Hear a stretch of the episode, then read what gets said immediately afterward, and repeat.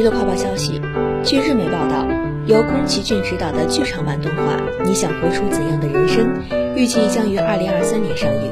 这也是继宫崎骏在二零一三年隐退、二零一七年复出后的最新作品。《你想活出怎样的人生》在日本百年读者最喜爱的一本书中排名第二，仅次于《夏目漱石的心》。他讲述了一位十五岁的小哥班尼在大学生毕业后，舅舅思想引发与祈祷下，探索霸凌、人与社会、勇气等课题，借此理清了人之所以为人价值。大概这也将会是宫崎骏新作的主题。